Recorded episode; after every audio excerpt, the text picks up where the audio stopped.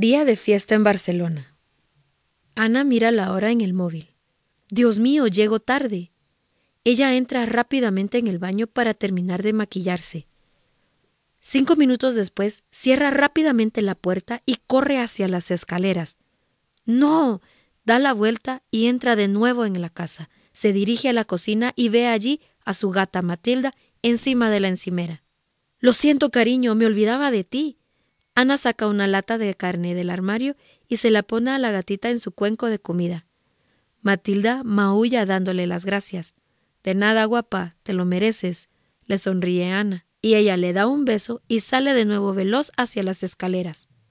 Hoy es un día estupendo. Llovió durante la madrugada, pero ahora el sol aparece entre las pocas nubes. El cielo está limpio y claro, y el aire fresco y agradable.